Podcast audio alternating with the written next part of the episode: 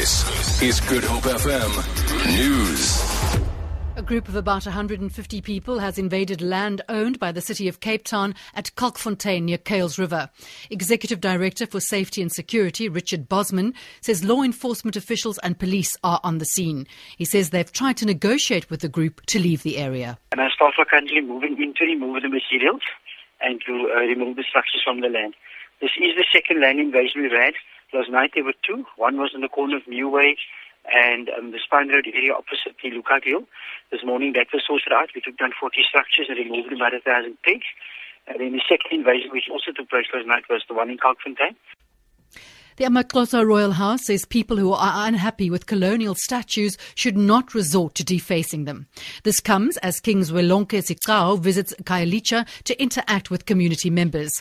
The program, themed Reclaiming Our Identity, Heritage and Cohesion, precedes King Sigcawu's coronation in the Eastern Cape next month.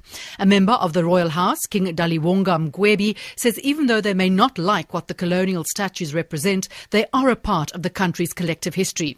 Chief Mgwebi Webby says dialogue is needed to address the matter.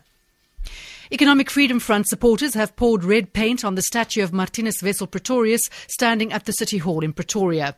Earlier, the supporters protested at Church Square for the removal of the statue of Paul Kruger, which earlier in the week was defaced with green paint. The supporters chanting songs were also threatening to remove street names of all colonial leaders. The statue of Paul Kruger has been cordoned off with barbed wire. Police and members of the tactical response team are monitoring the situation. And finally, organisers of the annual Klein Karoo National Arts Festival at Oudtshoorn in the Little Karoo say they're happy with the attendance this year. Thousands of people attended the event, which began over the Easter weekend. CEO Rhoda Snyman says theatre productions attracted large crowds. We are so happy with the numbers we've had um, during this week. I know because we had Easter weekend, we had many, many visitors in Oudtshoorn. I can, um, I can confidently say that we've had good audiences, full houses in many of our productions. So we, we are extremely happy with this year's festival. I'm Lenita Crawford for Good Hope FM News.